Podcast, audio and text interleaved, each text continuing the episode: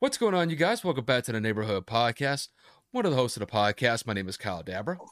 What's going on, everybody? Other half of the podcast, Kevin Valentin here. it's a good Thursday, man. It is Ke- a good Thursday. Kevin, uh, Kevin, how are you feeling after the Colts just beat that ass against the Jets? I mean, it could have been better, but I feel good that we got a win. A win is the most important thing. But being the perfectionist that I am, I uh, I am not happy with how the second half went but I do have to ask, you know, after the debacle that happened last week against the Titans, did Frank Reich make some sort of improvement with his play calling against the Jets? I mean, you tell me. Jonathan Taylor had 172 yards. And Carson had a good game too. But but Jonathan Taylor had 172 cooked, yards. Uh, bro, I have him on my fantasy. He cooked, bro.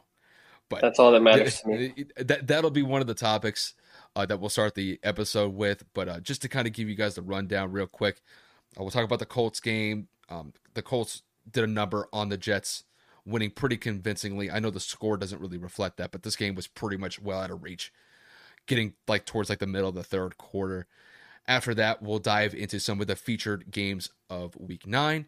So the first game that we'll go over will be an AFC North battle that will feature the Cincinnati Bengals and the Cleveland Browns. After that, we will talk about the Packers and Chiefs game.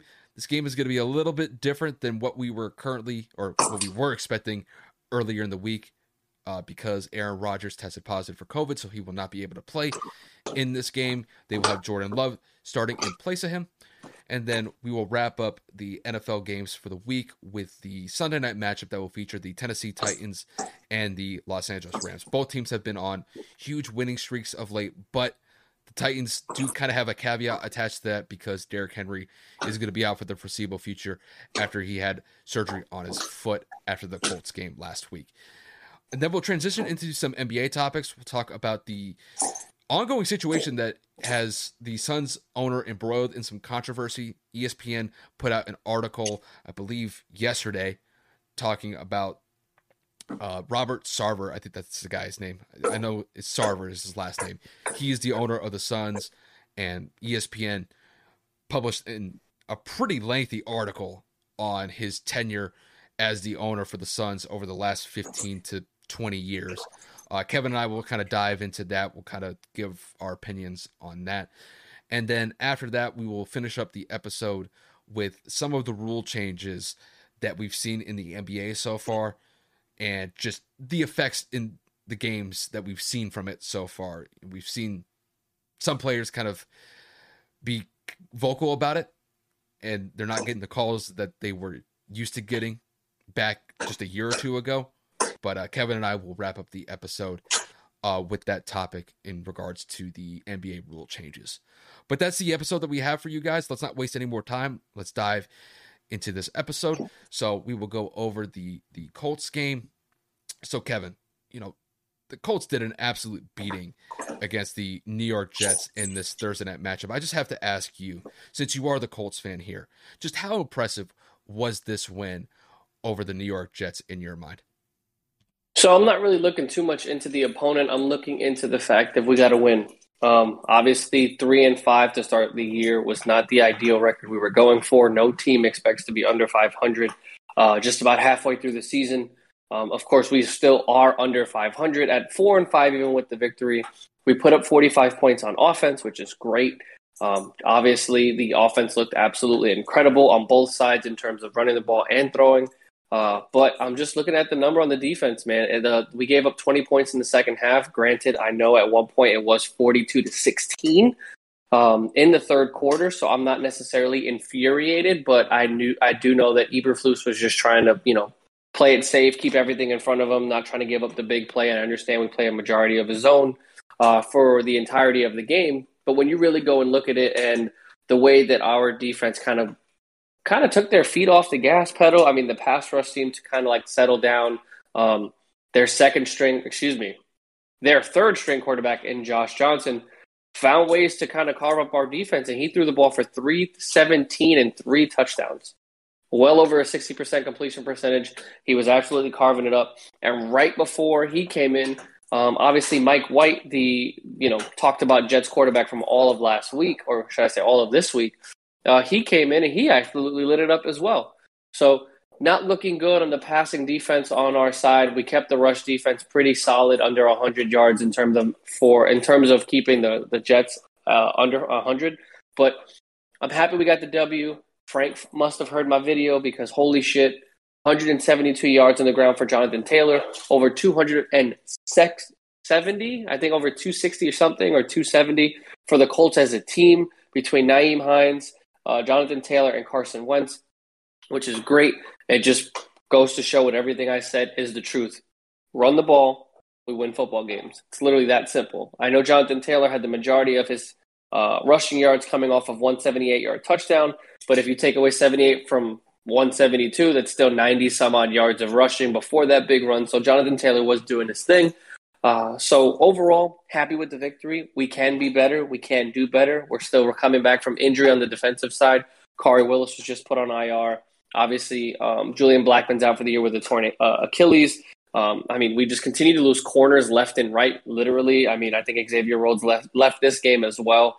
Tyquan Lewis is out for the season with a knee injury. So, I mean, we've legitimately just been rotating bodies at this point, picking uh, players and veterans up off of the wire and kind of uh, almost like a fantasy football team. So, we will see what happens go forward for the rest of the year. We have a okay schedule coming up. I know that we play the Bucs coming up soon, as well as the Bills next week. So it's going to be a tough schedule for the next month or so. But um, if we continue to play offense the way we have, I think the defense will get better as time goes on, and uh, I'm looking forward to the rest of it. Bro, I'm not even the Colts fan, and I'm more excited about this win than you are. You know, granted, they're coming off of a really tough loss against the Titans just a couple days ago, where they seemingly had control of the game, but they just found a way to let it slip. And I mean, Jesus Christ, they got it into full gear tonight. I mean, Kevin, that first half performance that the Colts had was nothing short of perfection. I mean, four drives in the first half, and they scored four touchdowns on all of them. I mean, Jonathan Taylor was an absolute beast the entire night. I mean, even Nyheim Hines, he got the game rolling for the Colts with that nice 35 yard run to put them up 7 nothing. You know, Carson had a great game. You know, he was relatively efficient with his passes. You know, had three touchdowns, almost 275 yards passing. But Kevin, I got to be honest with you. The real MVP from that game against the Jets was that offensive line. That offensive line was outstanding. The amount of double teams that they were getting, they were just blocking those perfectly. Not only were they winning the line of scrimmage, they were dominating. It's one thing to to win your double team to possibly get it into the second level of the defense. They were pushing the guy that they were double teaming past the linebackers, like six, seven yards back. I mean, when you're able to get that type of push from your offensive line, it just opens up those run lanes for Nyheim Hines, Jonathan Taylor, and it makes it so much easier for them to be able to be successful running the football. And that was really where I thought the Colts just absolutely dominated the entire game. They won the game up front offensively, and the Jets had no answer for it whatsoever. And you know, when I look at Frank Reich, you know, coming off of the tumultuous week that he had as far as his play calling went against the Titans, I thought he did a masterful job tonight with the play calling. They did a great job of running it. They definitely did a nice job at integrating solid pass plays. I thought they got the good play action uh, pass plays working really well. Uh, there was one play in particular where the Jets were just loaded in the box. This was kind of like in the third or fourth quarter. They're expecting a, a run from Jonathan Taylor. Carson just whips it out with the uh, with the play action pass, and he just hits Mo Alie-Cox on the flat and ends up getting like a 20, 25 yard reception out of it. Uh, bro, like all in all, I thought the the Colts they showed up tonight, and granted they needed to because had they lost this game, I, I know you as the Colts fan, you would have probably lost your shit had they gone down to the Jets. But you know, the only thing I could really kind of say that maybe a critical point for them is the one that you mentioned with the defense kind of letting their foot off the pedal in the second half.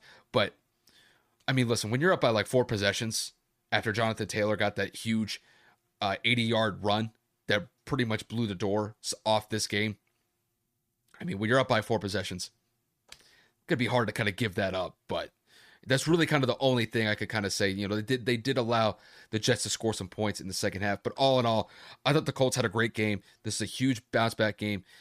It does keep them somewhat relevant in the AFC South. We got to see how the Titans respond after losing Derrick Henry for potentially the rest of the season. So I don't want to say the Colts are out of it yet. They have a long way to go as far as trying to get back at the top of the AFC South. But at least this is a step in the right direction. And it does really kind of show me the, the potential that this team has. If they just continue to run the ball, they did a great job with it tonight. And I think they just found a, a winning formula here. If you run the ball consistently, if your offensive line is winning that line the way that they did against the Jets, that could be something to build on. You know, just whether or not that Frank follows it up, you know, next week. You know, but that'll be something that we monitor for the rest of the season. But this was a great performance from the Colts. I got nothing else to say other than that. Yeah, we got some time, obviously, like I said, to kind of see if this this could become a habit, if this could become a trend. Like I've said in a multitude of segments and videos, there will always be a game in which, oh my God, we look absolutely incredible. And then the next game is like, yo, what the fuck are we doing? So I'm not going to look too much into this. I'm just going to kind of let it come as it goes, and we will continue to see what happens. Yeah, no, well said. Uh, with that said, we will transition into our first featured game on the Sunday slate for Week Nine, and that will be the Cincinnati Bengals going up against the Cleveland Browns. So both teams are kind of dealing with their own issues at this current moment in time. Uh, the Bengals are coming off of a really bad loss against the New York Jets last week, where they allowed the Jets to come back from a two possession deficit in the fourth quarter and make Mike White look like goddamn Tom Brady out there with the performance that he had against that Bengals defense. And then to kick it to Cleveland, you know, granted, they've dealt with a bunch of injuries this year. Obviously, Kareem Hunt is going to be out for an extended period of time. They did get Nick Chubb back, so that'll definitely be a positive for them. But it's really just this Odell situation that's really kind of embroiled this team over the last week or so. And that's something that I want to focus on first before we actually get into the game. Kevin, just with the media circus that was really kind of surrounding Odell Beckham at this current moment in time, just where do you think that, that this leaves the Cleveland Browns as far as their position with Odell Beckham moving forward? Listen, Cleveland knew what they were trading for when they traded for Odell Beckham a few years back from the New York Giants. They knew that Odell liked to be the center of attention. They knew that he came with off the field antics. They knew that he came with on the field antics. So I don't feel bad for Cleveland. Um, obviously, at this point, they need to make a decision on what they're going to do. The trade deadline has passed. Odell Beckham is now on back to back days of being excused from practice. And, and I know Kyle and I were talking about this right before we started recording. We both truly and honestly feel that he's going to be a healthy scratch this week. Um, we were talking about some ways that Cleveland can kind of find a way to off-let him this season, but I don't believe that's going to happen because in order to let that happen, or in order for that to happen in general, that's going to have to be waiving him or cutting him, and that's going to be a massive hit to the salary cap. They just cannot afford that kind of money, that dead money that's going to sit with them. So I don't know how the season's going to pan out. Now there's consistent turmoil within the locker room in terms of Odell's dad kind of putting that video up of Baker purposely missing his son. Um, reporters are obviously digging and trying to make Baker slip up and saying, "Hey, do you guys have any issues with each other? Has there ever been beef?" And you know, just all these random questions. I don't necessarily see it as any beef in particular between Baker and Odell. I just think the Cleveland system doesn't fit, and for a number of reasons. Obviously, they're a run first football team. Nick Chubb and Kareem Hunt, when healthy, this team can average anywhere from 175 to 200 yards rushing. Um, and then, of course, you know, Odell's got his, I mean, excuse me, uh, Baker's got a select group of people that he likes to throw to. I know that he has a great relationship with Jarvis Landry. He also loves to spread the ball out evenly between both of his tight ends and his outside wide receivers and Higgins and uh, Peoples Jones. So it's not like he's literally looking at Odell Beckham and giving him a bird, like, yo, I, I don't fuck with you. But it, uh, on Odell's side, it is a cause for question. You're being paid top receiver money. You know that when healthy, you are a top receiver in this game. And you're just genuinely being missed. Now, whether or not it's schemes not being put up for Odell or Baker just genuinely missing Baker being open, excuse me, or Baker missing Odell being open, um, you know, speculation is is probably key here. It's all about perception on, on what you believe to be the situation. But I think it's 50 50. Odo doesn't help himself with his mouth, and obviously his dad doing what he did posting that video. But then again, you know, Baker being Baker doesn't help either because he just seems very nonchalant about the entire situation. And his performance on the field isn't reflecting him saying that there are no issues because let's be honest, there were some plays in that video that his dad posted where Odell is genuinely wide open and there's either nobody around him or Baker just straight misses him and sails a couple of passes.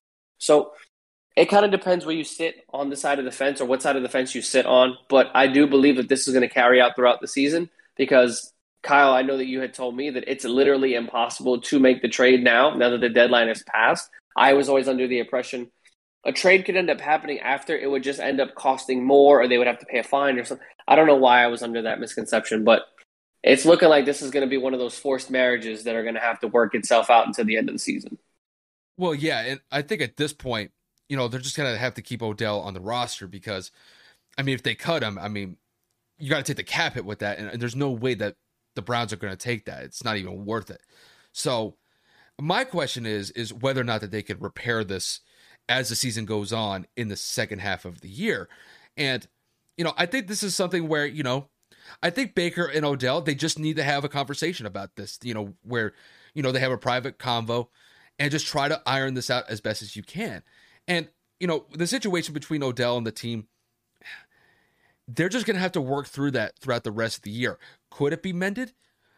I'm not going to rule it out, but it really kind of shows uh, me that the Browns do not want to tolerate this nonsense from Odell because, I mean, when you excuse him for practices two days in a row. That tells me that more likely than not, I don't think he's going to be part of the game plan this upcoming weekend against the Bengals.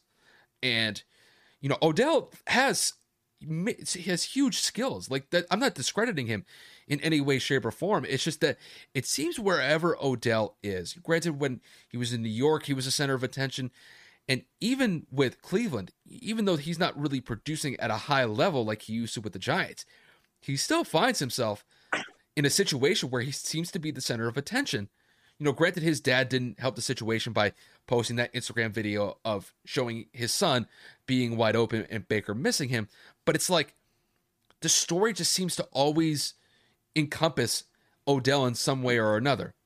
It's just going to be a difficult situation moving forward. I, I still think that it can be mended. It's just, I don't know if it's going to be a situation where Odell's going to be a major part of the team moving forward because you know when you're out for these practices, you know it, it tends to lead me to believe that he's going to be potentially out for this game just from a healthy scratch. And honestly, I, I wouldn't put it past the Browns to possibly suspend him for you know detrimental conduct to the team. And you know I, I don't want to see that happen because I think Odell could definitely provide you know a huge day for the Browns. I mean, not this week. You know, I, we'll see wh- whether or not that he plays or not. But you know, the impact that he can bring to the Browns. I mean, it's there. It's just that Kevin. It's like you said. You know, Baker does have his targets that he likes to throw to. You know, whether it's David Njoku or Donovan Peoples Jones or Jarvis Landry. You know, those just seem to be the featured targets that he goes to. And, and Odell is just kind of finding himself in a situation where he just seems to be the odd man out here. And you know, I guess the behavior that he's kind of put out into the ether at this point, it doesn't really help him. So the situation, obviously, it could improve over time, it could devolve over time. I don't know where it's going to go as far as past this week goes, but if it, this week is any indication, I just think the Browns are just fed up with OBJ's antics, and uh, you know, I think as far as I'm concerned, it's looking like this is going to be Odell's last year in, in Cleveland because I, they're not going to tolerate this any longer after this season. I just I don't see any other way that they could remedy the situation moving forward. But you know, I guess time will tell. But it's like it's just Odell always kind of finds himself in the center of the media attention, and you know, granted his father was kind of the source in this one, but this had been something that had been brewing for a while now, and now it's just kind of reached to reached a point where he finds himself in it again. And I just don't really know what to say other than that. It's just he is kind of a distraction at this point. There's no other way for me to say it. I mean, yeah. I, again, we can paint the picture in, in, a multitude of ways here. I'm not really going to sit here and say it's one or the other's fault. Obviously, I, I, I broke it down to both sides as to why they'd be upset. But I'm always going to lean towards the player in most cases just because you have to understand you're being paid this money and you're actually performing at your peak. Obviously, when you're not on the field because of injury, that takes away your ability to perform. But when you are healthy and you feel that you are performing to the capability, the maximum capability of your job, and that is playing wide receiver in the NFL, it is to create separation and make plays for your team. And if you're not being given that opportunity for whatever reason, once or twice in a couple of weeks, you know what I'm saying? That's a that's that's a given. We're talking this has been going on pretty much since Odell got to Cleveland. It has mm-hmm. been one game Odell will have a really big game, two, three games where Odell's not featured, a game or two where Odell's hurt, and then we it's kind of like a repeating cycle. But this season, since he's returned, I don't think there's been a game where he's had over 50, 60 yards. Mm-mm. And again, I feel like Odell's father blowing this out of proportion with, of course, just stitching film on Baker's mistakes makes this a little bit kind of like skewed because you're only seeing one side of it. Now, I'm pretty sure there's plays where Odell doesn't finish a route, or there's miscommunication to where Baker thought that Odell was going to go another way, or Odell thought Baker was going to throw it another way. So, of course, not all of this is on Baker. But again, I do understand from Odell's standpoint, mentally and both, you know, like physically, you're sitting here like, dude, I just rehabbed from this horrible injury. I am busting my ass. And you genuinely aren't throwing it to me for whatever reason. And you're throwing it to all these random people. I'm pretty sure if you combine the salaries of the receiving corps outside of Austin Hooper's contract together, Odell makes more than them. Yeah. So you should be you should be throwing his way more. I'm not saying force it. I'm not saying if there's two, three people like a Randy Moss back in the day, go up and get it. But one on one coverage for the most time, man to man coverage, you got to figure Odell's going to beat that. You know, and in zone coverages, Odell's got the separation capability between his speed and his route running ability. And we all know that he can make spectacular catches. So, again, I get Odell's side, but I get the Browns side, but I feel less inclined to feel bad for the Browns because you went out and got somebody like this. It was a matter of time before Baker starts to act up. I mean, uh, Odell starts to act up. I just think that it's a little bit more justified this time. Yeah, it's just, eh, but the thing is, I guess really the, the thing that I, I'm going to pay attention to is whether or not that this Odell Baker drama is going to continue into this game this weekend between you know the Browns and the Bengals, and that's where I'm going to kind of segue uh, our next segment into. Yeah. So, you know, obviously the Browns they will be playing the Bengals on the road, and just to kind of give you guys an update of where both teams stand, uh, the Bengals currently sit at a five and three record. Like I mentioned earlier, they did have a really bad loss to the New York Jets last week, and the Browns they had probably one of the ugliest performances as far as any team goes from last week against the Steelers. They lost that game to the Steelers by the score of 15 to 10 in what was really a defensive battle from beginning to end. And they currently sit at a 4 and 4 record. So, Kevin, I'll kick this question to you. In this AFC North battle between the Cleveland Browns and the Bengals, uh, who do you expect to come out on top and why? So, this is a little bit more of a tough one for me, not necessarily because of the matchup. It's a divisional game, so obviously both teams are going to be playing their asses off. But I think it's going to be tough because both teams are coming off of some some some tough situations. Obviously, what we just talked about internally with the Browns, and then of course um, the Bengals coming off of a pretty bad loss, kind of maybe showing or shedding some light that that defense could have some spots. I mean, hey, listen, Mike the Goat White went out and balled the hell out last week, right? He he carved it up and he carved up a good amount of the game that he played against the Colts. So by no means is this kid a scrub, but uh, I think Cincinnati's going to come out with a chip on their shoulder. I think they're going to come out pretty upset. They're come, they're going to come out they're pretty mad because they let up a game that could have definitely separated them from the Ravens uh, and really put them in a good spot to be successful in the AFC North. But uh, the Browns also have a pretty good personnel group coming together. Obviously, Nick Chubb is now healthy. They're getting healthier throughout the week, minus Baker's consistent injury with the shoulder. Um, the defense played solid last week. I'm not going to go out there and say that they were spectacular, but they did what they needed to do to a certain extent. So um, I expect it to be a little bit of a gritty game. Again, uh, obviously, them being division rivals makes this a little bit more of a chippy game. And then, you know, if Cleveland wins, they're tied with Cincinnati for second place. And obviously, if uh, Baltimore wins, they're going to be in sole possession of first. But again, a lot riding in this game. If the Bengals obviously flip and they were to go out there and win, uh, they would be tied with Baltimore because I believe Baltimore's six and two right now, right? I know they're at like five and three. They're like either five and two or six and two. Yeah. Yeah, one of the two, right? So again, um, a lot riding on the game. If I had to pick, I would probably say Cincinnati, just because they have the chip from last week, and because of the internal turmoil that is going on within Cleveland's locker room right now. Whether Odell, oh, Odell, whether Odell plays or not is going to also be a big factor because it just takes away a weapon that you don't got a scheme for. Yeah, I, I you know, when I look at this matchup, it's going to be an interesting one, just because you know, these divisional matchups, you know, they're always kind of tough to pick because, you know, these teams know each other really well. But I'm going to favor Cincinnati in this one. And here's why. You know, like you mentioned, they had a really bad performance against the Jets last week. You know, granted, they did score 31 points against New York. It's just that they gave up 34 to the Jets and to a backup quarterback who looked like Tom Brady out there for second coming to Joe Montana. Okay, bro, it, Michael it was, White is a beast. It, bro, it was insane. Like he could not miss. Like in that fourth quarter, he was money. You know, and, and I think Cincinnati, they learned some lessons from that game. And, and Cincinnati is a very young team still, by and large. And I think that game in particular, you know, it's like, damn, you know, you got to play sixty minutes. You know, I know the Jets aren't that good of a team, but you know that that's one game where it's like, yeah, we had that one, we just let it slip you know, and th- those are one of those learning experiences, you know, some growing pains in some way or another in that regard. And I think they get back on track this week. I think Joe Burrow, I think he does a solid job against this Cleveland defense. Um, I wouldn't be surprised if Joe Mixon has a really solid day, not just in the run game, but also in the passing game as well. He, the way that he can be utilized in the receiving game, you know, there's not too many running backs that can be as effective with running the ball and to go along with that, just as good in the receiving game as well. I think Ja'Marr Chase, I think that connection be- between him and Joe Burrow, I think it gets back on track from last week.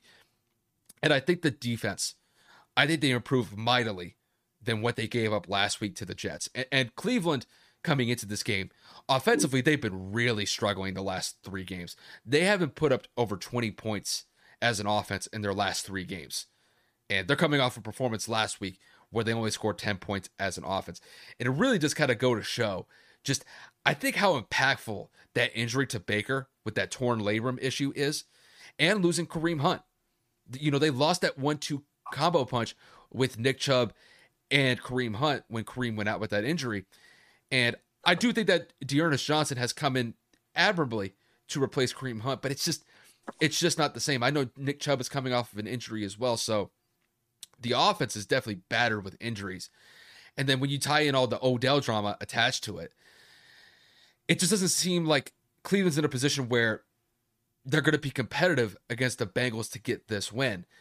You know, it's still a divisional game. I think it's going to be fairly close still. I think Cincinnati, they win this one. I'm going to say they win this one by about seven to 10 points. I'm feeling like 27 to 17 somewhere around there. I just I don't have a lot of faith that Cleveland's going to be able to get over 20 points just because they haven't shown me anything of late that they could actually keep up with the teams that they go against. I mean, the last great offensive performance that they had for the season was against the Chargers. You know, they scored I think like 42 points but ended up losing that game because they gave up damn near 50.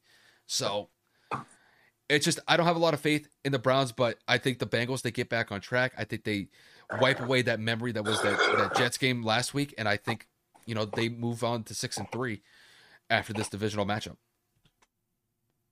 It's going to be a good game. Um, let me just go out there on a limb and say D'Ernest Johnson has been playing phenomenal in that backup position. Oh, yeah. Obviously, you have the potential of two Pro Bowl, if not two All Pro, if you know on separate teams, because we all know that Kareem Hunt could manage the low by himself if he had to.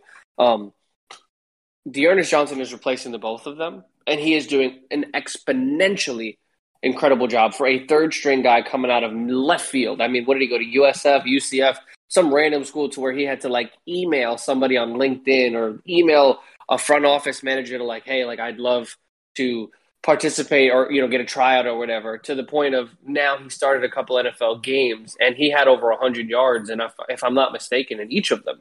So by no means is is is he any less of a you know a good football player. And I think that in terms of the run game, him and Nick Chubb together obviously, like you said, are not going to be as effective as Kareem.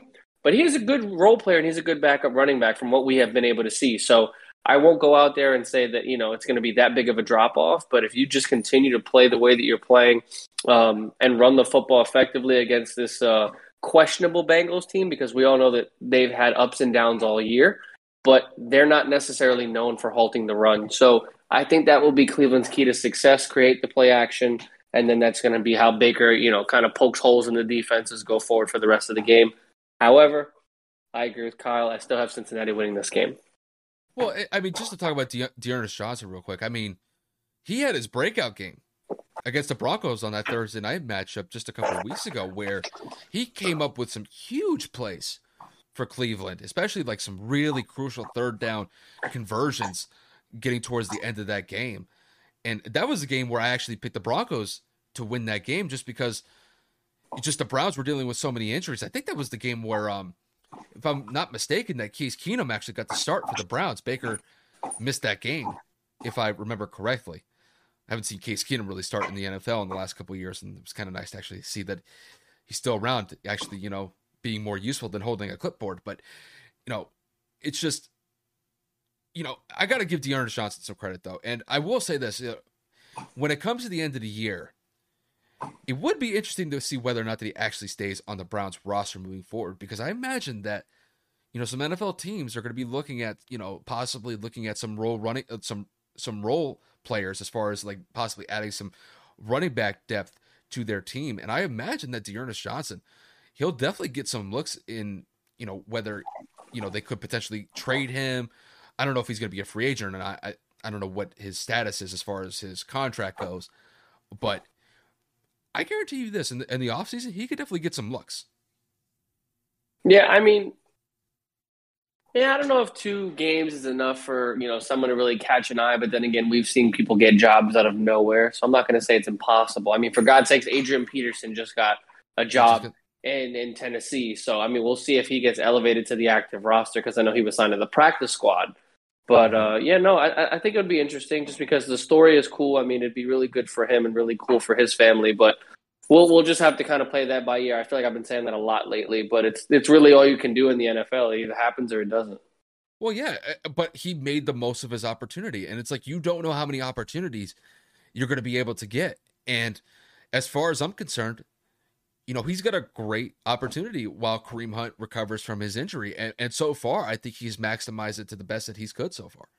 You know, it's it's just tough being behind Nick Chubb. And obviously, Nick Chubb is the primary running back of that team. But in the moments where D'Ernest Johnson has gotten his gotten his touches, I think he's played relatively well. I can't really criticize the guy in any way, shape, or form. He's played admirable football.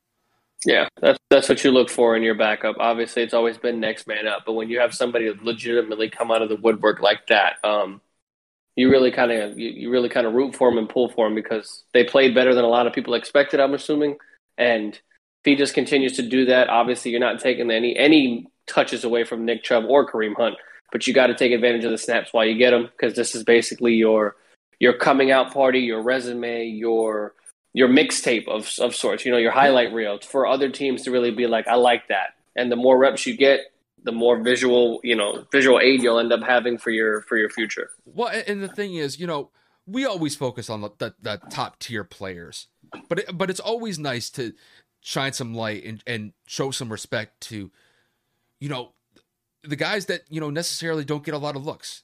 You know, and D'Ernest Johnson, you know, had Kareem Hunt not gotten hurt, I mean, he would have gotten limited touches at best, probably garbage time touches when nobody's really paying attention. So I'm glad that he's doing the best that he can and he's making the most of his opportunities so far. And I think that's just great. And I'm glad that you and I are actually taking time to, you know, actually give him some props because, bro, I think he's earned it in the limited time yeah. that he's played. So, like I've said before, you, you, gotta love the story. That's the biggest part oh, for me. thing that just stands out, you know yeah, and it's like he's he's doing great, and you know I love it. But uh, with that said, we will transition into our next game, which will feature the Green Bay Packers and the Kansas City Chiefs. Uh, this was probably going to be one of the most anticipated matchups of the week um, after Week Eight finished, but this game does have a caveat attached to it, and that is that Aaron Rodgers will not be playing in this game due due to the fact that he tested positive for COVID nineteen, so he is out for this game. But I do believe that they are getting Davante Adams back from the COVID list, so I, I believe he will be active for this game against the Chiefs. Um, you know, the Packers are coming off one of the biggest wins of the year against Arizona last week. They ended Arizona's undefeated season. And then to kick it over to the Chiefs, the Chiefs have had a up and down year to say the least. And granted, they did win against the New York Giants last week, but it was Barely. a struggle. It was a struggle to say the least. You know, just they were able to gut out a victory, but it, it did not come easy.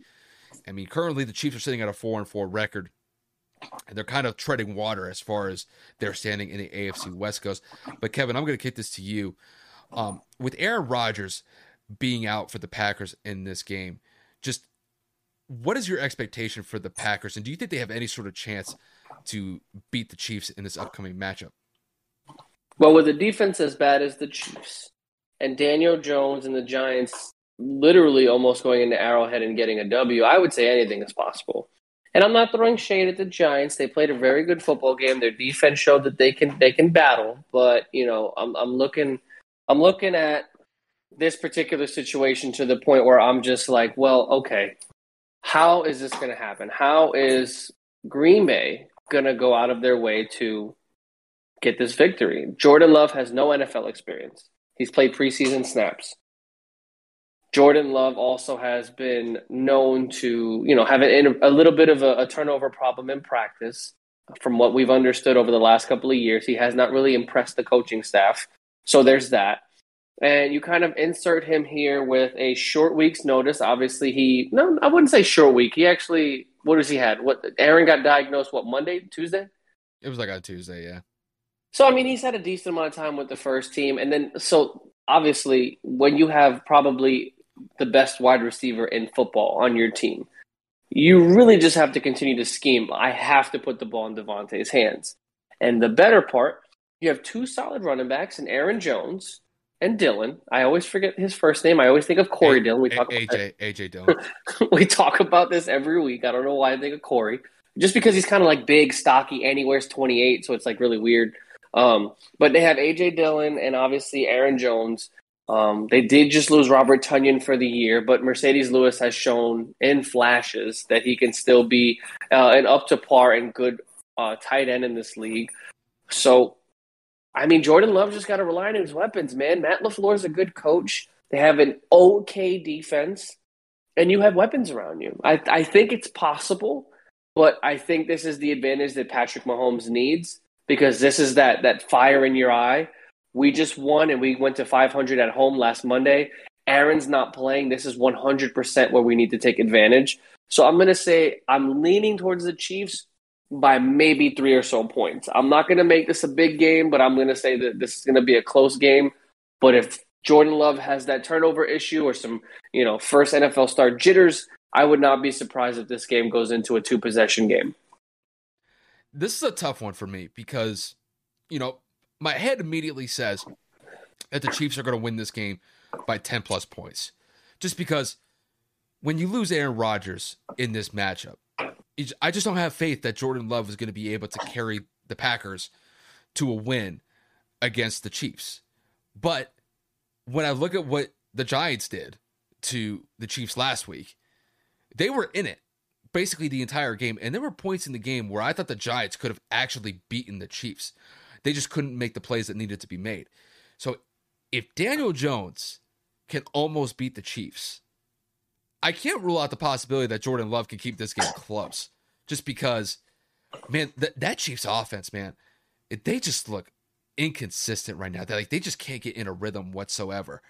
But with that said, I do think that the Chiefs found something that they can work with, and that is running the football. So what I'm going to focus on with the Chiefs here is whether or not that they really focus on giving the ball to Darrel Williams and Derrick Gore. You know, Clyde Edwards is still out with the injury that he sustained a couple weeks back, so he's not going to be in this game. But from what I saw in the Giants game, the Chiefs could run the ball effectively when given the opportunities.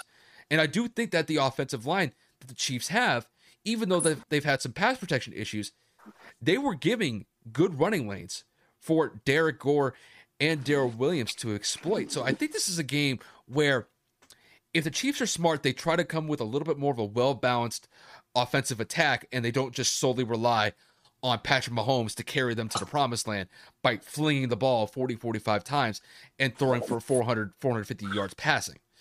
So, you know, that's really the one thing that I want to see from the Chiefs here. I want to see a well rounded offensive output. You know, I would be mad if, like, you know, Patrick put up 300, 325 yards passing, but I want to see that the run game gets at least 125 yards on the ground. If they could do that against you know, a Packers team that is dealing with a major injury, uh, not major injury, but a major loss in Aaron Rodgers not being available for this game, I do think that just eventually Green Bay is not going to be able to keep up with that Chiefs offense. And I do think in the second half, that's where the Chiefs are really going to kind of blow this game open and end up getting the win. You know, the, I think the Packers kind of got lucky by winning that game against the Cardinals last, last week, just based off of the the miscommunication between Kyler Murray and AJ Green because it looked like the Cardinals were going to win that game, but the Packers ended up getting the win, a major win on the road. But I don't think that's going to happen this week. I just think the loss of Aaron Rodgers due to testing positive for COVID 19 is going to be too much to overcome. I don't think Jordan Love is going to be the guy that, that gets this Packers team a win in Arrowhead. And I think the Chiefs, they just get some sort of offensive consistency going in this game. I think they actually crack 30 points it's kind of been weird to say that the last two weeks they've always scored a combined 23 points in their last two games. And I think they get above 30 in this one. And I do think that they end up getting about, I'm going to say a seven point win. I want to say like 30, 31 24, somewhere around there. But I don't think this is going to be a game where it's a blowout. But, you know, I mean, if the Chiefs struggled against the Giants last week, I think this is going to be a closer game than I think a lot of people are expecting, despite the fact that Aaron Rodgers is out. Yeah, I'm gonna be frank. I, I have no faith in Jordan Love. I really don't. As, as disrespectful as it may come across, I mean, you have been the epitome of a spite me pick. That's what I took it as when they drafted Jordan Love. I did not think he was a first round talent, especially not to a system like Green Bay. I literally did not see Aaron Rodgers walking away from the game anytime soon at that point either. So he's been sitting behind Aaron and again, from the reports and what we've understood, he hasn't necessarily been able to do his due diligence as a second string quarterback, but this is going to be his way to prove against his naysayers. So, again, the formula for success run the football, like I've been saying for a lot of fucking teams, including my own. Um, make sure you take advantage of the best receiver. Don't go forcing passes to him double covered, yeah. but make sure that you uh, Matt LaFleur is going to come prepared to make some easy plays to get Jordan in a rhythm early. But Pat's got to be Pat on the Chiefs side, man. Pat's yeah. got to stop with these turnovers, these fumbles, these unnecessary throws. Granted, a lot of them are unlucky just because some of them are tipped. Some of them are just unfortunate, you know, um, uh, batted balls at the line of scrimmage that end up going up. But mm-hmm. it is what it is. I think Andy Reid will come adjusted, and like Kyle said, run the ball with Darrel and Gore. I think you'll be fine. I again, I favor the Chiefs, but I think that the Chiefs win pretty much no matter what, in my opinion. It just is a matter of does Jordan play good enough football to keep it close, or does he play atrocious football to where Pat blows him out? The only way that the Packers win this game is if they force like two or three turnovers. And with the way that the Chiefs have been playing recently, that hard of a task. I can't rule that out. And I think this is a game where I'll be honest with you. I think Patrick has gotten to a situation where he's doing way too much. He's playing hero ball. He's trying to make something out of nothing. And I, I can't criticize the effort. The effort is there. It's just it's just the mistakes that he's making, it's costing the team. But I think it's really due into part that he's trying to just make something out of nothing. And I think this is a game where if the Chiefs are smart when it comes to passing the ball, hit those short and intermediate routes. I think NFL defenses by and large, they have finally adjusted to slowing down Tyreek Hill and the long ball aspect of the Chiefs offense. Now Andy Reid and Eric Bieniemy, now they have to make the adjustment. Now they got to focus on, well, if the two safeties that we're going up against are playing 25, 30 yards back, well, that's going to leave the middle of the field open. You just have to you just have to exploit the gaps in the defense or just win the one-on-one battles against the opposing defense. So this is a situation where, you know, I think they should shorten the field. You know, work on some, you know, three to five yard passes, hit some guys on the flat. You know, if you want to focus on maybe hitting like 10, 15 yard routes, I mean, that's fine. But these 30, 35 yard routes that take forever to, you know, materialize, they got to stop that because I think defenses have finally figured it out, figured it out as far as, okay, we're just going to have two safeties back there. We're not going to let Tyreek or Travis Kelce get that far down the field without being double covered or getting a beat over the top. It's not going to happen anymore. So, you know, I think if they do that, they focus on running the ball. I think they'll be fine. I think they have the personnel to run the ball very well. It's just whether or not that they actually do it. This is yeah. a situation. This is a situation where Andy Reid and Eric Bieniemy they have to make an adjustment. Listen, we're getting into November. It's starting to get a little bit colder now. You got to run the football more. You know, and I you know, I want to see these guys actually produce in a big way in the run game because I think they can actually produce for KC in a big way. It's just can Andy Reid and Eric Bieniemy kind of get out of their own head with the offensive system that they're like running, where it's very, you know, run and gun with Pat just throwing the ball all the time. I think this is a situation where they got to take a step back, they got to reassess a little bit, and they got to fine tune some things. Run the ball a little bit more consistently. I'm not saying it's got to be a 50 50 split, but you know, if you're passing the ball 60% of the time and you're running about 40, that's better than like a 75 25 split where Pat's throwing the ball 40 45 times and your running backs are only getting maybe 20 carries at best. You know, if they get somewhere around 25 30 carries, I think that's a winning formula for them. And if Pat, you know, throws somewhere around maybe like 35 at the most 40 times, I think you can work off of that. But it, this is an adjustment. You know, I, they figured out Pat. The, and the thing is, Pat does not do well when the pressure comes from the outsides because he has a tendency to scramble out. And at that point, the defense has already got the advantage at that point because Pat's only got so much room until he hits the sideline before he's either just got to run out of bounds or he's got to throw the ball into traffic or he's going to throw the ball against his body. And that's where some of the turnovers can come in. So it's just the offensive coordinator and the head coach, they have to make the adjustments here. And I think if they do that, I think KC will be fine. That, but that's why the offense is really struggling because I still still think that they're in that mindset of what they were in two three years ago when they were just a high flying offense that couldn't be stopped with a deep ball. But defensive coordinators have figured this team out, and now like anything else, man. Like anything else, big trends, big offensive changes, dynamic playmakers, they all get figured out except for Derrick Henry. Um, but I mean, honestly, with, with, Henry, it's really just the biggest enemy is himself, just because yeah. it's just a health issue. But I mean, outside of that, I mean, that's the only thing that can stop Derrick Henry is an injury, which is very unfortunate because that says a lot. Bro, I I know we're about to get into this game, but the fact of the matter is, is that the guy's going to be the leading rusher for probably the next two weeks without even playing is going to be nuts.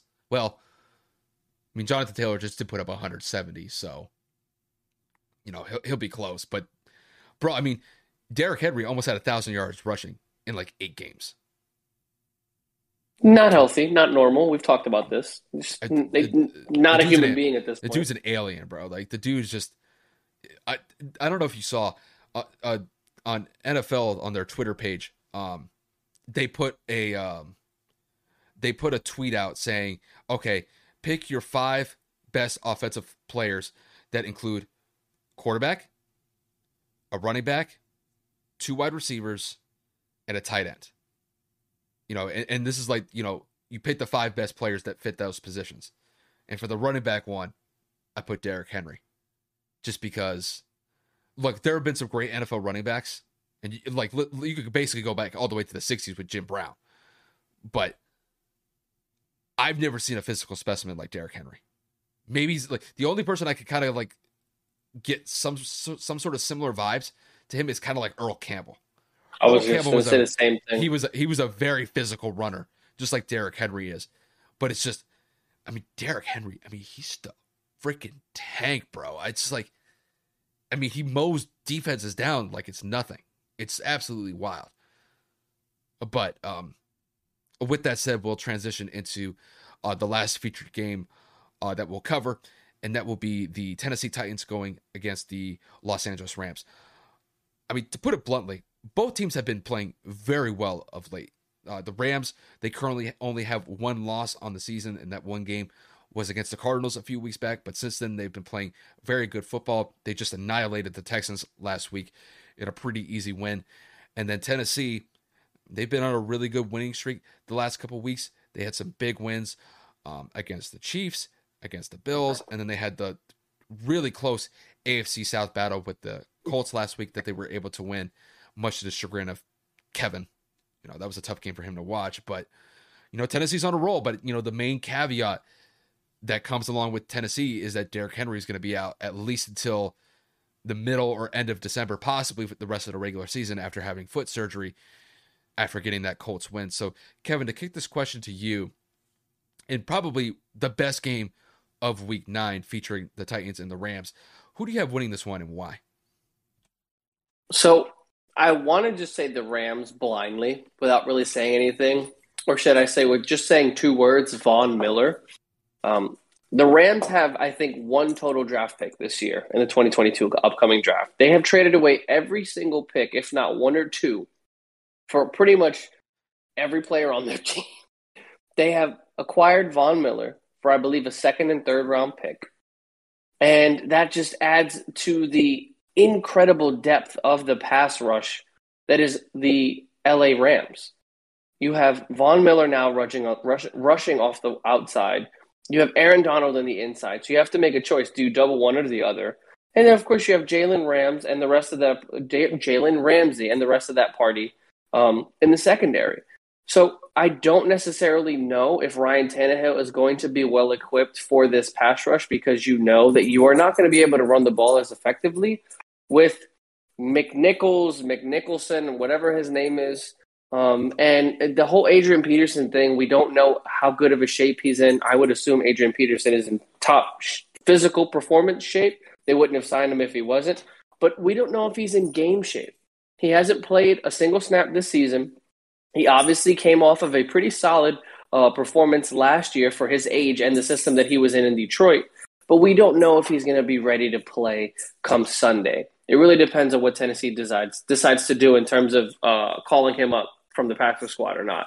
But I'm just going to lean towards the Rams. They've dominated every single team outside of that one game against the Cardinals. Matthew Stafford is playing MVP football. I mean, Cooper Kupp, for God's sake, is on pace for damn near 2,000 yards and 20 some odd touchdowns. Thank God I drafted him in one of my leagues because this this offense has just seemed almost unstoppable to a certain extent.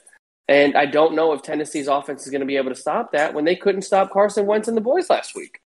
Obviously, the interception was one thing, or the, the, the, the two picks were, were in and of itself two stupid mistakes. But I don't see Stafford making those mistakes. I don't see uh, McVay getting away from the run because obviously Henderson has been having a very, very solid year with over 500 yards rushing already. So I think this is going to be about a seven to 10 point game in favor of the Rams, not to take away from the creativity that is Mike Vrabel and, and that Tennessee team. But without their best player, without arguably one of the best players in the NFL available to go, I don't think that Tannehill is going to be able to shoulder the brunt of it the entire game.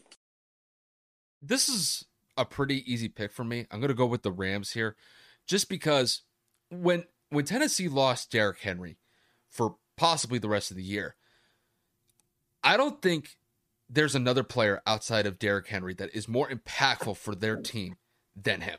He he's an absolute monster. I mean, going into that Colts game last week, he was already basically near a thousand yards rushing in just eight games.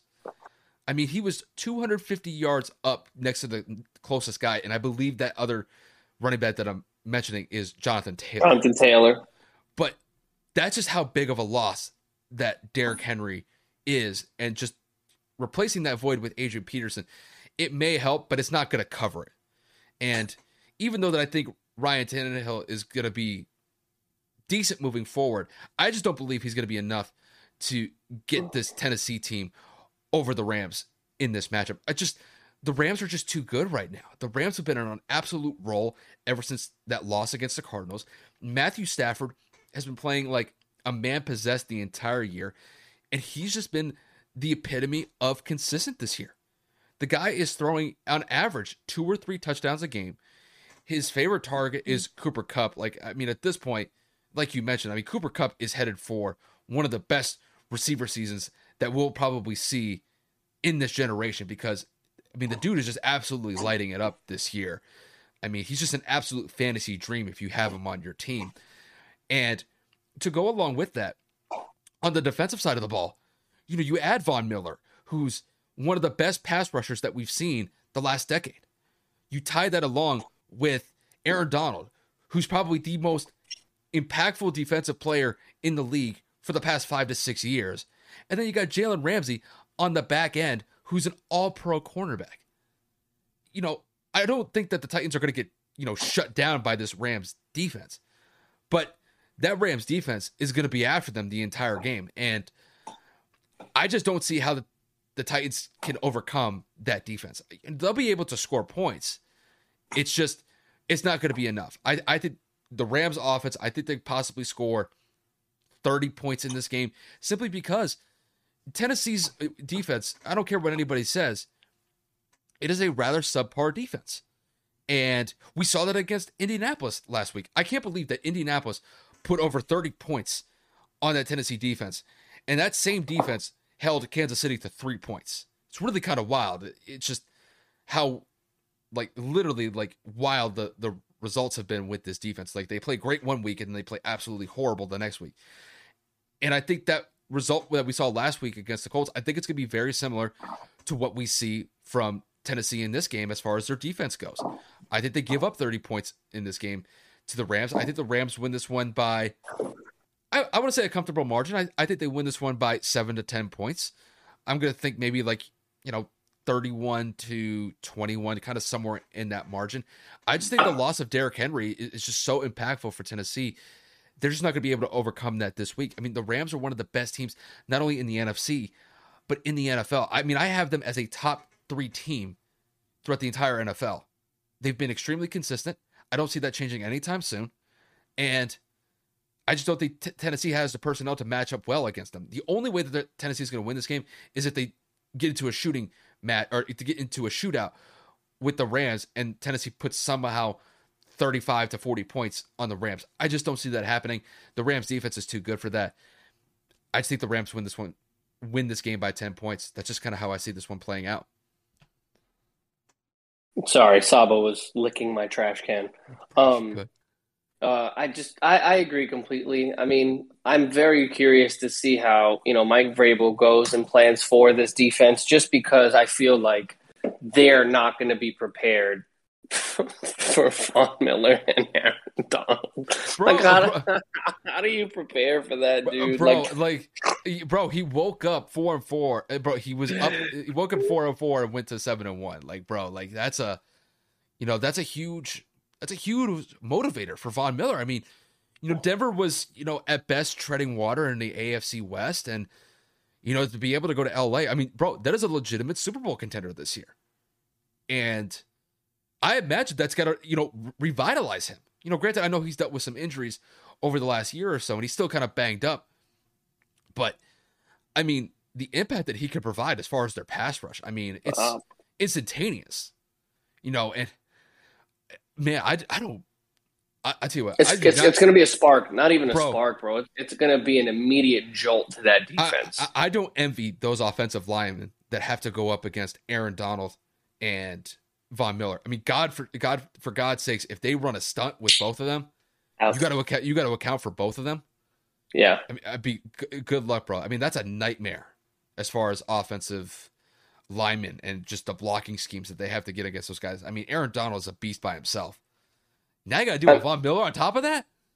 Bro, it's a problem. I th- I think if I'm an offensive coordinator, and again, I know that our football knowledge isn't anywhere near these professional coaches, but I'm automatically thinking you got to have a tight end. You got to have a tight end to, to, to. Uh, at the or an or or an extra offensive lineman, which limits your play calling capabilities. You, you got to chip Von. If you're running any sort of play to the outside to his side, you got to be able to chip him, or, or you got to double. And I mean, Aaron Donald by himself, that's an he commands an immediate double. Double, yeah. I mean, honest. And then you probably, if you're in a passing play, you're gonna have the running back, you know, be able to block in case he gets through. Yeah. I mean, I mean that that's literally like the company that it takes to just focus on Aaron Donald. He's just that big of of a disruptive it's, force. It's an insanely tall task as an offense to prepare for this. Like everybody can say you can prepare as best as possible in practice. You can't prep for Aaron Donald unless Aaron Donald's right in front of you. You just can't. So curious to see how that goes. But again, you know, without Derrick Henry, don't necessarily see the Titans coming out on top. So going to be an interesting game to close out the evening on Sunday. And that about wraps up our NFL segments for today. I know that mm-hmm. Kyle and I have some more NBA news. So, mm-hmm. Kyle, what's what's what's the remainder? Excuse me, I'm drawing a blank because it's 1 a.m. no, you good. So up next, we're going to focus on the the story that ESPN posted about the Suns owner and really the the detailed and extensive article that they posted.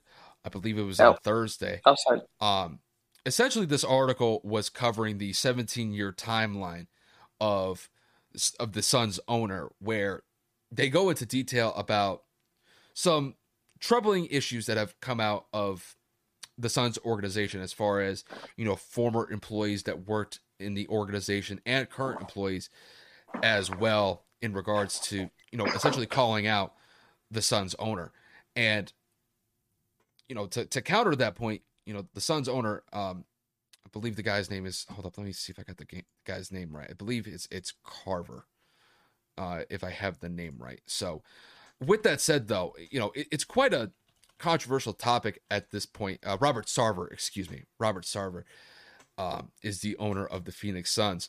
Um, now, Sarver has come out in full force against this article that ESPN uh, posted. He has already hired legal representation and they've already sent multiple letters to ESPN about this article, basically calling them out, saying that this is nonsense, that this story is just outright false and outrageous. And there have been multiple statements from within the Suns' organizational standpoint from uh, James Jones and the CEO of the team, basically saying that this story does not represent in any way, shape, or form what Robert Sarver is as the owner of the Phoenix Suns. So, really, when you look at this story in totality, you got one side saying that, yeah, Robert Sarver is not only racist, but he's a misogynist, he's a sexist, um, and he's just a bad owner as far as his conduct goes internally with the Suns. And then you've got the organization saying that this article that ESPN posted does not represent in any way, shape, or form who Robert Sar- Robert Sarver is as a person and the owner for the Phoenix Suns. So, Kevin, to kick this question to you, this is an ongoing situation, and it's not going to be a situation that dies down anytime soon.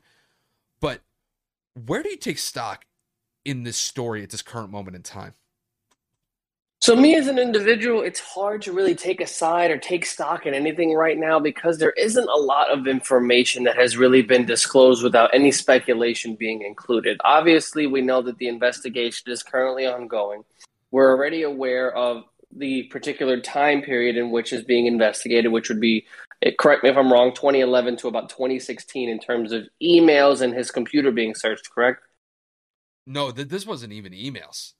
This really? Was more, this was more along the line of former employees just outright, you know, talking to the, this ESPN reporter and going into, you know, basically going into anecdotes about stories that people have heard, you know, in regards to Robert Sarver. I mean, this goes all the way back to 2004. You know, it covers the oh, wow. entire timeline that he's been the owner of the team. But really, I guess what I want to say is most of the stories that have circulated from this article are mostly in between from like 2009 to about like 2015, 2016. I might have the later years a little bit wrong, but as far as the article goes, there wasn't really anything of mention from like 2017 on.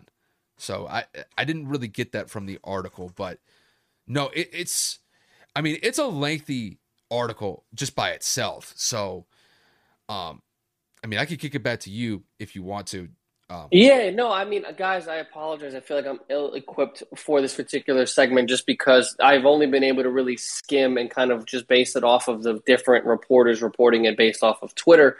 Um, and obviously, with everything that happened with Jon Gruden a few weeks ago, I got the two stories mixed up. But nevertheless, with this being more of a he said, she said, a kind of a verbal communication, almost like telephone. I heard him say this, I heard him say that. I'm I can't really rush to judge anything without more concrete evidence. I mean, and again, evidence is hard to come by when it's just continuous people coming out of the woodwork saying he said this 10 years ago, he said this 15 years ago, he had a conversation with this personnel or this faculty member and he mentioned this word. The yeah, it's really hard to, to, to put any actual stock into a lot of these accusations because I don't believe that Monty Williams would end up working for a guy that is proven to be racist because obviously Monty Williams is a person of color. Monty Williams is a well respected and loved coach in the NBA prior to him being a head coach.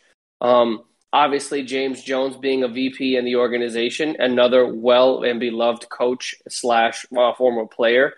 I don't necessarily think they would have been able to kind of turn the ship around with the personnel that they not only have in the front office, but people that play on the court. I mean, for God's sakes, Chris Paul's on this team. The the, the, the, the direct representative for the, the, the NBA players in the uh, NBA PA or uh, meetings and stuff. Not. I mean, I don't think these people would be a part of a dirty organization. That's just my opinion. Um, but again, we're just going to have to continue to wait until more news continues to surface, and this is going to be an ongoing investigation for quite some time. And we're just going to have to wait and see what happens because, again, there's just not enough for me to really give a solidified, damn, he's a scumbag. Or, you know, like we got to wait till someone says, you know what, he's an amazing character. But from what we've heard internally in terms of Phoenix, I haven't been able to really make a judgment based off of what I've been able to read or at least understand thus far. So this is really kind of an interesting story because when I look at the the ongoing situation between the owner and a lot of these these former employees with the Suns and some of the current ones, the main guy that I'm really sensing had a major issue with the owner was Earl Watson. Now he's a former head coach of the Suns. He he was the head coach for about a year and a half during like the middle of the 2010s. These two did not get along in any way, shape, or form. They just did not see eye to eye. And it was a tumultuous business relationship that ended fairly quickly.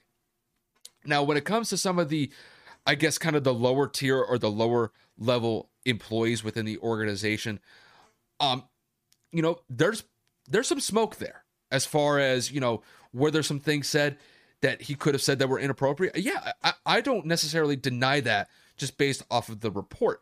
But the thing is, a lot of these statements are like secondhand comments. You know, you heard it from somebody who heard it from somebody else. You know, they're not like direct anecdotes.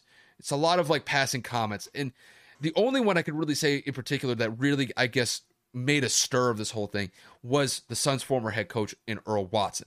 You know, that was really the one where he really focuses on going after Robert Sarver. Now, when I look at the current situation that the Suns organization has, I don't get the sense that it's this toxic work environment that some of these former employees have been saying it is. Because had there been any sort of toxic relationship that had been known at this point, it would have already been said from either Monty Williams, Chris Paul, um, James Jones or Devin Booker. Somebody. Yeah, like somebody would have said something by now had the owner been that big of an issue. And I mean, Kevin, I mean, they just went to the finals last year as far as the Suns go. And I never heard a mention of Monty Williams ever calling out the owner as far as anything bad that he did. In fact, Monty Williams was somebody that had high remarks for Robert Sarver, saying that one of the reasons that he signed on to be the head coach of the Phoenix Suns instead of other teams was that he thought that the relationship that he was able to establish with Robert Sarver was really well, was really good. And it's been so, somewhat, or actually, I shouldn't even say somewhat, it has been a pretty solid working business relationship since Monty Williams got the job as the head coach of the team. And, you know, and Robert definitely is calling out the story as just outright false. He's saying that a lot of this is just out of context, that a lot of these stories, they're, just flat out not true, or they're just missing context entirely. And, you know, the NBA is, is conducting their investigation. obviously that will take some time to kind of sift through all the information. I imagine they'll be getting statements. And, you know, even with that said, though, a lot of these employees that are bringing up these remarks as far as calling out the owner for being a racist, being a misogynist, and being a sexist, I'm like, they never addressed it with anybody in the NBA. The NBA is investigating this for the first time now. And these issues were taking place in some cases over a decade ago. So it kind of tells me it's like, why is all this stuff coming out now? Like, what's the point of doing it right now? Like, they had all that time to address that to somebody in the NBA. And, and even within the NBA's organizational standpoint, from their standpoint, they've never received any sort of complaints from Phoenix. They never, over that entire timeline, they never really heard a peep from Phoenix. Now, could you say that, you know, the owner was suppressing what they were, were claiming as criticisms or complaints? Yeah, you could make that case, I guess. But, you know, by and large, when I look at the story, I, I'm kind of taking the Monty Williams position, and that's basically let the investigation play out for itself, and we'll kind of see where it goes from here. And I really do think that, in my mind, it's too early to jump to conclusions. You know, ESPN came up with the article. You know, the owner has already hired legal representation. So it tells me that he's not backing down from the situation whatsoever. He's actually, he's really attacking this head on, you know, and we'll kind of see where it goes from there. But I mean, ESPN did post a lengthy article about this. I mean, it took me 15 minutes to read through the whole thing. It is quite extensive. And listen, do I think this is somewhat similar to what happened with Donald Sterling and the situation that he was in with the Los Angeles Clippers? No. No. This is entirely different. Um you know, some people have said that oh, th- this is basically similar to, to similar to what the Donald Sterling situation was with the Clippers. No. I, I, I don't believe that to be the case. I believe that Donald Sterling situation was a lot worse than this could ever really dream to be of. But you know, it, it, we're just kind of in limbo right now with this story. We'll kind of see what the NBA does. Um, listen, th- this is a very controversial, you know, subject matter because obviously you have the element of race, uh, misogyny, and, and sexism kind of tied into this thing. But you know, with the NBA's perspective on this, I don't think this rises to the level of what Donald Sterling did. I and if the NBA, I'm just saying, just hypothetically here for a second, if the NBA actually comes back and says that they that he's got to sell the team because of this, I think that's a stretch too far. But that's just kind of my opinion. Really early on, you know, we'll kind of see as more information comes out from the NBA's investigation. But my basic position on this is we just have to wait and see. You know, and, and I and I don't want to jump to, to conclusions yet. It's it's too early for me to say that. Yeah, no, I mean again, it's very touchy, guys. We're not trying to sit here and tell you that your opinion is wrong or that our opinion is right. Um, it's just news that we feel like we needed to talk about because it is very, very, in terms of uh, recent, uh, it's a very hot topic and it's very, uh, very new. So we wanted to make sure that we at least covered something here. Well, and, and the thing is, uh, the one thing that I think is kind of telling about this is that this guy's not backing down as far as the owner goes. He is attacking this thing head on. And I mean, look, is this a situation where, you know, I mean, are they, are they trying to cancel the guy? You know, I don't know about that. You know, I think it's too early to say that, but I guess it's just one that we're going to have to monitor. I mean, I, I take into account what these people have said as far as what his conduct was. And I've also taken into account what he said. Because this is a situation where, to be quite honest with you, I think a lot of people will jump to conclusions yeah, this guy's guilty. This guy's a racist. This guy's a misogynist. This guy's a sexist without even reading any of the article whatsoever. They'll just look at the headline and they'll say, oh, yeah, his ass is grass. The, the, this guy's a racist. He needs to get out of the league. He needs to sell the team. And it's a tire fire in Phoenix. I think to those people, they really need to kind of like reassess this this situation. They got to actually read the article so they get a full context, or at least get somewhat of a context before you just read a headline and just kind of assume where it's going to go. But no, like it's a big story. There's no doubt about that. Um, it just kind of sucks because Phoenix is a really good team, and now they got to be embroiled in this story moving forward. But you know, honestly, I think Monty Williams is like the right coach to kind of lead these guys through all that that all the uh the headlines and stuff and, and the media aspect of it. So I'm not worried about the Suns as a team. I think they'll be able to work through this fine, but you know, it's definitely a story to monitor, and we will. Yeah, for sure, and that that's the perfect note to end it on. Um, last topic, if not second to last topic that we're going to hit on is going to be this NBA rule change. Um, guys, the NBA has finally done something about these stupid calls that have been pretty much ruining basketball games for the majority of what would you say, three, four years, the past couple of seasons? I'd say probably the last five years to where um, incidental contact forced by the offensive player is being drawn as a defensive foul. Now, my what I the perfect example is James Harden running into the lane, hooking his defender, taking his steps, and then flailing his arms. Um, of course, the Luka Doncic slash Trae Young specialty, as well as James Harden. Um, pump fake in the three point line and then jumping into contact into uh, the defender, which is then causing them to be uh, go to the free throw line. And then one of my least favorites um, on the defensive side, where you grab a defensive rebound and you see a defender coming up to you, you pretty much stop your dribble. If not, you stop your momentum to where they incidentally run into you, and that is then also drawn as a foul. Guys, it's about time the NBA fixes this. This is something that Kyle and I have been complaining about personally to one another well before the podcast even became a thing. Oh, yeah. This is just absolutely atrocious in terms of this being even considered a foul. And you are starting to see this affect these superstars. Mm-hmm. James Harden's efficiency, again, very early into the year, has been nowhere near as productive as what it has been in the past years because he's not going to the free throw line. Mm-hmm. And he's been, done nothing but bitch. Trae Young has been complaining. So, I mean, a lot of superstars are very upset and I'm not going to go and give my opinion on it just yet. But Kyle, I, I got to ask the question: What are your thoughts on this rule change finally happening? Well, I mean, I fully agree. I just the one that really kind of gets me, and I'm to do the best to kind of like actually try to like act this out. The one that always kind of gets me is when a guy's basically like on the three point line, he pump fakes.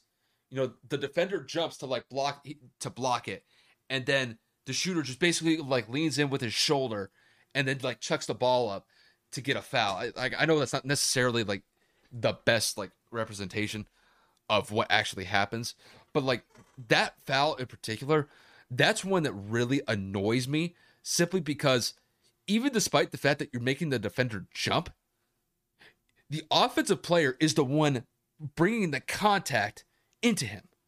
And, and to me, that's really the main thing that I think the NBA has gotten right is the fact is is that the offensive player, when it comes to these specific fouls, like Kevin, like you mentioned, with the hook thing that J- J- that James Harden likes to do. That's the worst one for me. That's the worst uh, one. For, I can't, but, bro. I can't. But, but the offensive player is the one that is doing the initiating of the contact, and to me, they finally got it right because I think for years, you know, players have feasted off of this stupid rule where they can get away with, you know, initiating contact but if the defensive player is off the ground, or you know the defensive player is you know really playing like locked in defensive coverage, and if there's just a slight bit of contact, you know it's a foul, and that person's going to the free throw line to shoot free throws. And I want to say, you know, I might be wrong with this. I think a part of this rule change, I think it was really kind of like highlighted based off of the Team USA performance from the Olympics. Because, Kevin, you and I both remember just how differently the style that the FIBA rules are from the NBA rules are. Because a lot of the fouls that NBA players were getting in the NBA, they weren't getting in FIBA refereeing when the Olympics were going on. And you could tell that that definitely affected the United States, particularly because they weren't going to the free throw line as much compared to what they were getting in the NBA. They weren't, you know, getting those foul calls that they were used to getting in the NBA compared to FIBA. So I think this is a situation where the NBA finally got this right.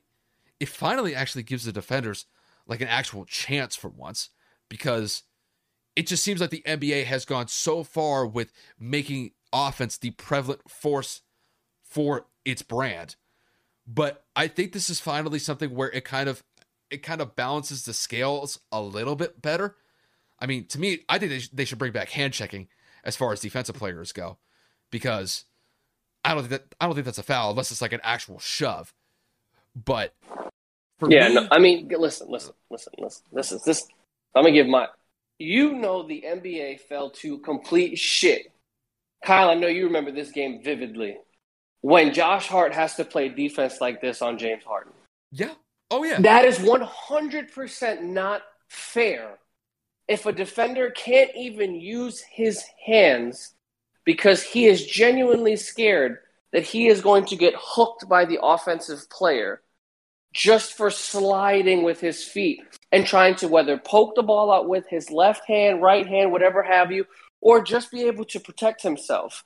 If you have to play defense on one person like this, where to to the fullest extent you feel like you can't utilize your hands, that's not basketball anymore. And James Harden is suffering, and I'm enjoying every waking moment of him bitching at the ref. Like, guys, I don't think you understand how much I love watching him sit there after he throws up garbage because that's essentially what he did. He just wanted to get his arm wrapped up to where he can flail and that whistle be blown. Like, I laugh so hard when I see him do it now. And when I saw him do it against Miami a couple of days ago, to the point where he did it a couple of times, and one time in particular, it was on Bam. And legitimately, Bam is just sliding. And James went out of his way with his opposing arm to grab Bam, pick the ball up, and then throw it all in the air. And the referee and the referee is just like, like play on. And James is just like, are you fucking kidding me? Like, no, James, I'm not kidding you. Get your ass back on defense.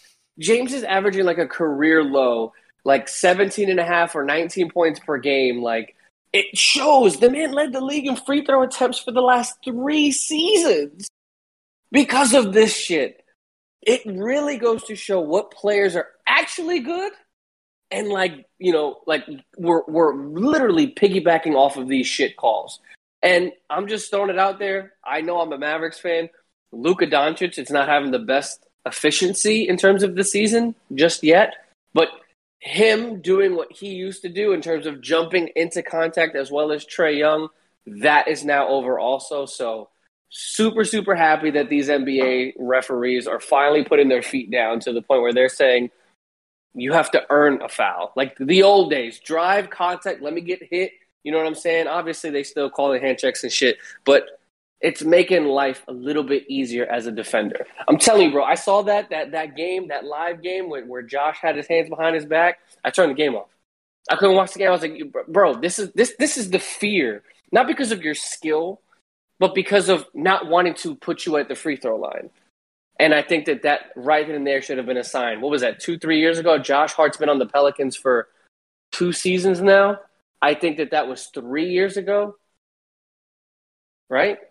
Yeah, because uh, he got traded. I think it was uh, was it 20, 2019? when Lonzo? Yeah, when Lonzo got sent because he was in the package. Yeah, but like the one thing like I really kind of focus on this is that I think the NBA just let that go for years was because they just allowed just offenses just just run rampant with it. And and that's really kind of the focal point is like okay, the NBA has become so offensively centric, or it's become so centric around offense that when it comes to def- like when it comes to defense, why even defend anymore? Because if you're going to get a foul call from literally just breathing on the guy, what's the point of playing defense? You know, and I'm kind of glad that they finally, you know, kind of righted these wrongs as far as the, the, the foul calls go because, you know, it actually allows the defenders to somewhat defend without constantly getting like in fear of like oh my god if i just even like hit the guy like wrong i'm gonna get a foul call so you know granted it's not all the way back to what i wanted because like me for me personally i want to see hand checking again I mean, I don't believe that hand checking is, as a foul by any stretch of the imagination, unless it's just like an outright shove. Right. But, but but for me, no, I think the NBA, the rules committee, they they got this one right. And you know, granted, you know, there's a lot of things that sometimes the NBA doesn't get right, but on this one, I, I have no complaints with this one. They got this one. Well, well, well overdue. Well, well, well overdue. Yeah. I, I do think though the combination of the rule change and the changing of the NBA ball to the Wilson ball has been a detrimental um, kind of like uplift or uproar in the NBA because you're not only complaining now about the actual ball itself in terms of grip and weight or whatever the hell people are complaining about. Now you're also throwing into the fact that people can't even take advantage of the things that they're used to. Offensive stars are in an uproar right now. I mean, like for God's sakes, Trae Young's bitching about everything lately. I mean, all of these players like doesn't feel the same. It's not the same that it used to be. And you know what? Oh well, get over Get it. Used to it, bro. Get bro, used to it bro, like you make millions of dollars on top of it. You go and bitch over a basketball being a little bit different, not feeling the same as what it used to, or you're gonna bitch about not getting the foul calls that you used to, even though that the foul calls that you used to get were BS to begin with. Bro, I don't have time for that. If I yeah. were like the NBA rules committee, I'd be like, bro, I'm like, I don't want to say that you're soft, but it's like, bro, get over it. The ball like, one I will give. The ball one I will give. They can adjust. They can adjust to that. They can adjust. But that NBA Spalding ball has been the same for God knows how long. That's true. So That's when true. you literally are putting that ball up all day, shots in practice, shots in practice, shot, and then you switch like but, this, uh, that okay. is a very big adjustment because again, we're not professionals. We don't know, know the feel and the difference. Ball. I know Wilson. I'm talking. We don't know the game. The, an NBA game ball is a lot different than what we see at a store at Dick's Sporting Goods because it's a different feel. It's a different make versus what an NBA Wilson ball is. I don't even know if an NBA Wilson ball existed because we were always able to buy the ninety dollar NBA Spalding ball. So I don't know if the NBA has ever actually put that out for sale. So again, well, I'm not going to sit here and tell you a professional in a craft, a professional in a field, mm-hmm.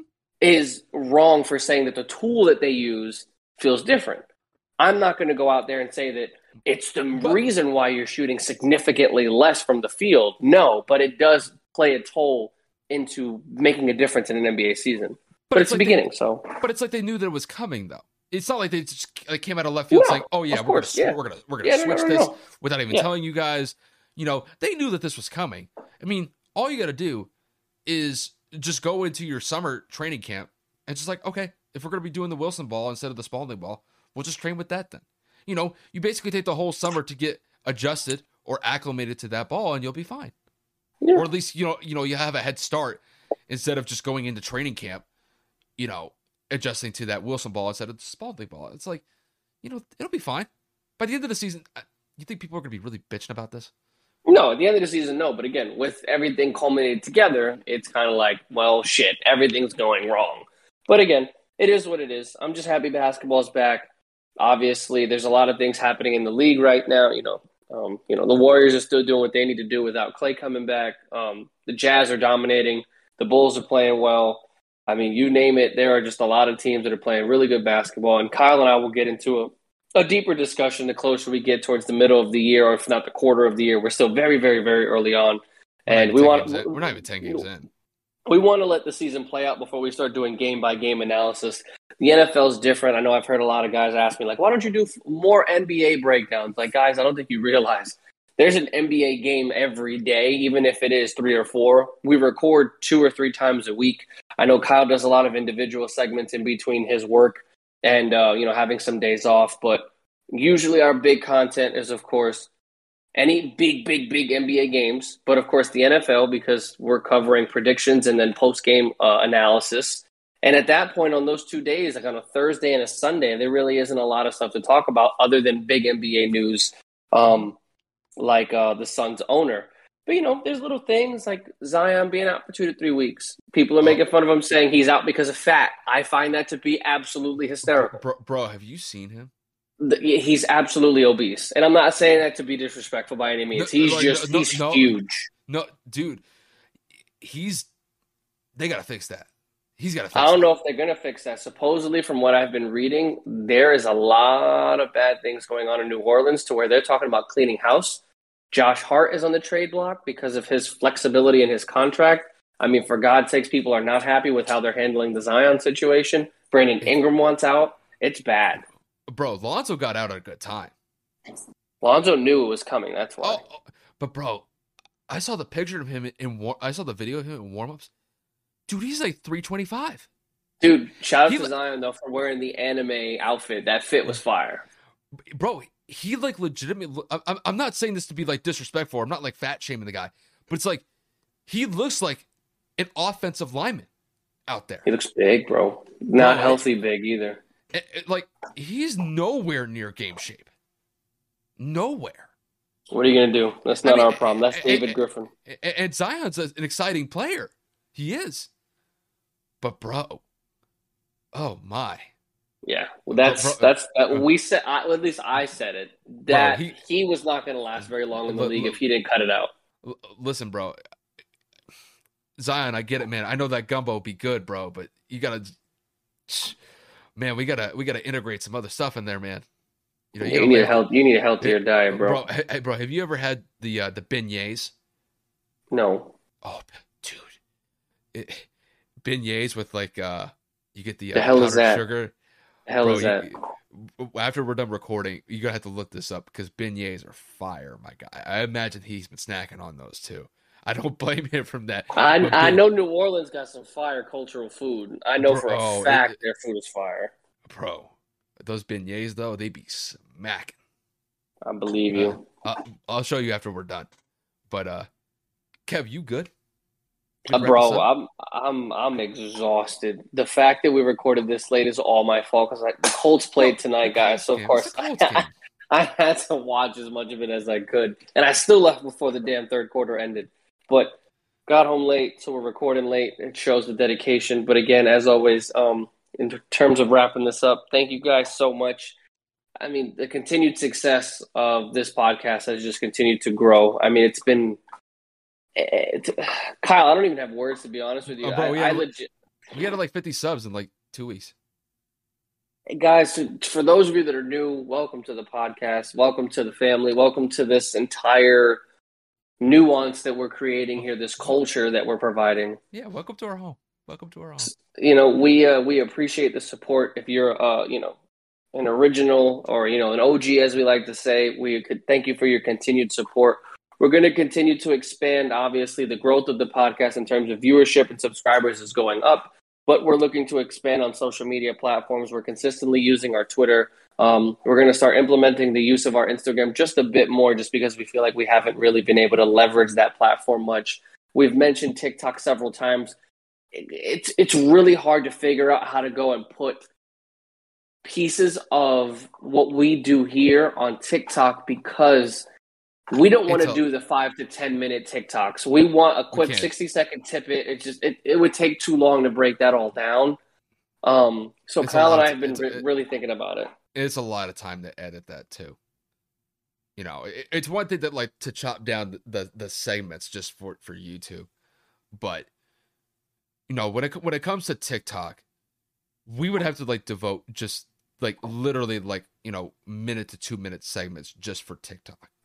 That would have to be a separate record, a separate uh, recording just for TikTok. And it's and it's really hard to get the authenticity behind it because well, when we watch games live or when we're giving you updates on these late night games or just bullshitting and laughing, you know what I mean? Some of these hot takes that we have, believe it or not, we have taken a lot of these over and over and over because we just are cracking up. Um, maybe some of those can hit TikTok, but again, a lot of times we're just kind of like throwing that out. I mean, yes, it's recorded, but um, again, we don't want to like fake what we're doing here. We want this to be as 100% real as humanly possible. So, again, it's in the works. We're still figuring it out. It is something that we want to tap into because we know that there is a whole lot of potential in that platform, uh, especially with the way of the world and how everything is going. So, we'll keep you guys updated as always. We're literally just shy of 290 subscribers. We are just about 11, if not 10 away from 300, which was the goal to achieve by December. It is fucking November 5th. Uh, happy 11th month birthday to Sabo. and you turn around, you're adorable. Um, it's been great. So, I mean, guys, again, we really, really appreciate it. Even if you guys are just stopping in just to kind of listen to a take or two or just a segment or two, it helps. So, you know, thank you guys. Yeah, and I don't think Kevin couldn't have put it any better. So I'm just gonna leave it at that. But um, you know, once again, just you know, appreciate you guys supporting the podcast in any way, shape, or form. Whether you guys watched us on YouTube or listening to us on the audio platforms, uh, we definitely appreciate it. Um, you know, just stay tuned for next week. We'll have our episode coming out next Monday. So we'll be going over, you know, NFL Week Nine games. Uh, we'll probably go over some of the NBA news. Um, we might retouch on that uh, Robert, I mean the uh, the Suns owner situation if there's any developments with that. Um, oh, Kevin, before we wrap this up, how do you feel about Houston losing the uh, the World Series? Hey man, shout out to the Braves, man. Fuck the Astros. You heard it here first. Here. That's all you guys say. Hell yeah, I'm done with those scrubs. Three World Series appear, three World Series appearances and one win. I think that says a lot. The Braves really deserved it. 26 year drought. I mean, happy for them. They did it without their best player, their best pitcher. City of Atlanta deserved it, man, because Lord knows the, Falcons had a chance and they bro, bro, bro. Jorge Solera in that World Series was, dude, fire. Hit that moonshot over that left field wall, hit it out of the stadium with two outs on a three-two pitch. I put him up three nothing. Bro, shut that stadium down real quick. Loved it. I loved um, when Soler hit that home run in Game Six, and all you saw was the orange towels in the background. And right when he hit that shot, it just went, "Oh, bro!" the life was sucked out, bro. And he and he pimp walked that one too. That was amazing. To. I was I was so happy. I was so happy. It was a good day. It was just a it was just a good day for Atlanta altogether.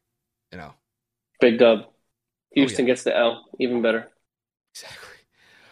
But with that said, you guys will wrap it up from here. You know, once again, just thank you guys for tuning in to watch the episode or listen to the episode. And we'll see you guys next week. Electricast. Welcome to the Candle Power Hour. Come with us backstage behind the scenes of show business spanning over four decades and bringing you the experiences that can only be told by the people who were there. Our guests are from the A list, the F list, and everyone in between. Get set for some of the most insane, hilarious, and inspiring stories you will ever hear. I'm Mercury. And I'm Diego. Your host for The, the Candle, Candle, Power, Power Hour. Hour. Hi, I'm Lessa Cadet, host of her Extraordinary Life by Design podcast, where we celebrate women who are shaping their lives one extraordinary day at a time. I speak with women from all over the world about what they do and how they are passionately pursuing their dreams and creating meaningful impacts on their communities. So come join us and learn about all there is to learn about these extraordinary women.